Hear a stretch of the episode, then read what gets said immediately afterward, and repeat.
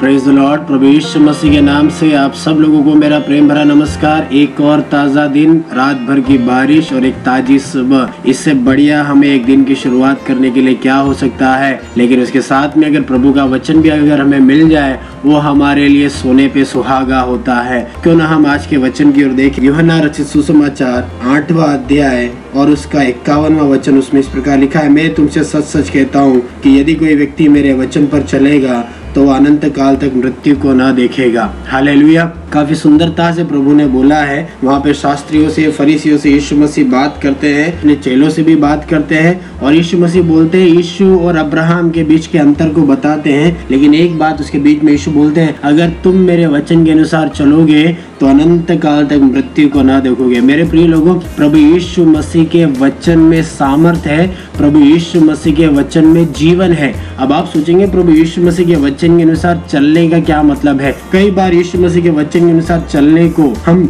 हम केवल प्रार्थना और बाइबल के ध्यान से ही जोड़ते हैं। लेकिन उससे बढ़कर एक और बात है, अगर यीशु मसीह अगर मेरी और आपकी ज़िंदगी में कुछ बोलता है, वो हंड्रेड परसेंट हमारी ज़िंदगी में होकर ही रहता है। अब आप देखिए पुराने नियम में, जबकि उत्पत्ति की पुस्तक के पहले अध्याय में हम देखते हैं, जब पृथ्वी पर पानी भरा हुआ था, पिता परमेश्वर ने अपनी वाणी से एक एक चीज़ को अपने वचनों से एक एक कार्य को उसने पूरा किया। उसने बोला, अंधेरा हट जाए और वहाँ पर उजाला आ जाए और हम देखते हैं, अंधेरा छट जाता है, उजियाला हो जाता है। उसने जल और थल को अलग अलग किया। हर कार्य को करने के लिए उसने केवल और केवल अपने वचनों का इस्तेमाल किया और आकाश और धरती और जल के सारे जीव जंतु और सारे पदार्थों को बनाता है। मेरे प्रिय लोगों, प्रभु के वचनों में जीवन है, यीशु के शब्दों में जीवन है। फिर हम देखते हैं, नए नियम में जब हम आते हैं, यीशु मसीह जब इस धरती पर चला फिरा, जब यीशु मसीह ने इस धरती पर अपने कार्य को किया,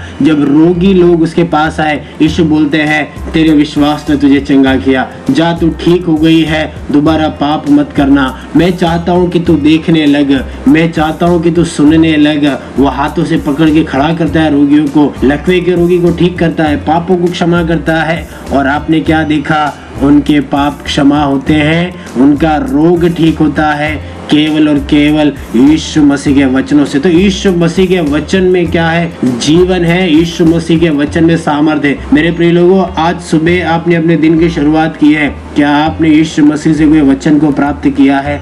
उसमें ताकत है मेरे प्रिय लोगों, उन वचनों को हमें हासिल करना है, दिन प्रतिदिन उन शब्दों को हमें हासिल करना है, उसकी वाणी को हमें सुनना है, क्योंकि उसमें जान है, क्योंकि उसमें जीवन है। फिर बोलता है, जो उसके अनुसार चलेगा वो अनंत काल तक मृत्यु को ना देखेगा। नंबर दो, अनंत काल की मृत्यु, अर्थात नरक की मृत्यु। अगर उसमें से अगर हमें बचना है तो यीशु मसीह ने जो बोला है, यीशु मसीह ने जो कहा है, उनके उन वचनों के अनुसार ही हमें जीने की ज़रूरत है। अगर यीशु मसीह ने बोला है कि नम्र बनो तो हमें नम्र बनने की ज़रूरत है। अगर झूठ नहीं बोलना है, बोला है तो झूठ अगर हमें नहीं बोलना है। दूसरों को क्षमा करो, बोला है, दूसरों को हमें क्षमा करना है। दूसरों की मदद करने के लिए बोला है, दूसरों की मदद हमें करना है। एक भक्तिपूर्ण जीवन जीने के लिए बोला है, एक भक्तिपूर्ण जीवन हमें जीना है। अगर किसी के प्रति तेरे मन में मन मुटाव है तो तू अपनी भेंट को अपनी बलि वेदी पर ही छोड़ और पहले जाकर उससे मेल मिलाप कर अगर ऐसा बोला है तो निश्चय ही हमें जाकर मेल मिलाप करना है।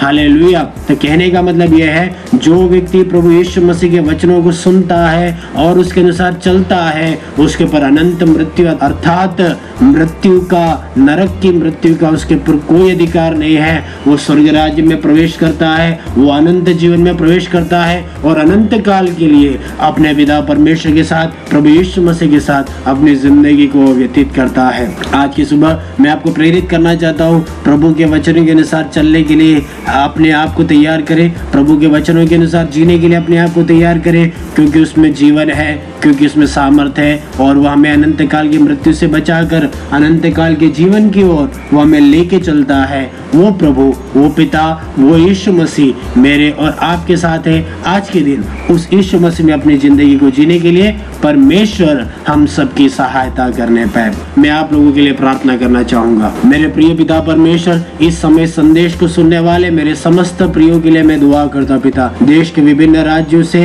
दुनिया के अलग अलग जगहों से सुनने वाले अजीजों के लिए प्रार्थना करते मेरे परमेश्वर, प्रभु, तेरे वचन के अनुसार जीने के लिए हरे की तू सहायता कर, क्योंकि जीवन की बातें कहते तुझे ही में मिलता है। तुझ में जीवन है, तेरी वाणी में जीवन है, तेरे शब्दों में जीवन है। हे मेरे परमेश्वर तो मैं दृढ़ कर तो मैं मज़बूत कर तो मैं बलवंत कर। हालेलुया, सुनने वाले हर की तो सहायता कर, हम आपसे प्रार्थना करते हैं। प्रार्थना तूने सुनी, धन्यवाद। ईश्वर के नाम से हम ये दुआ मानते हैं। आमीन।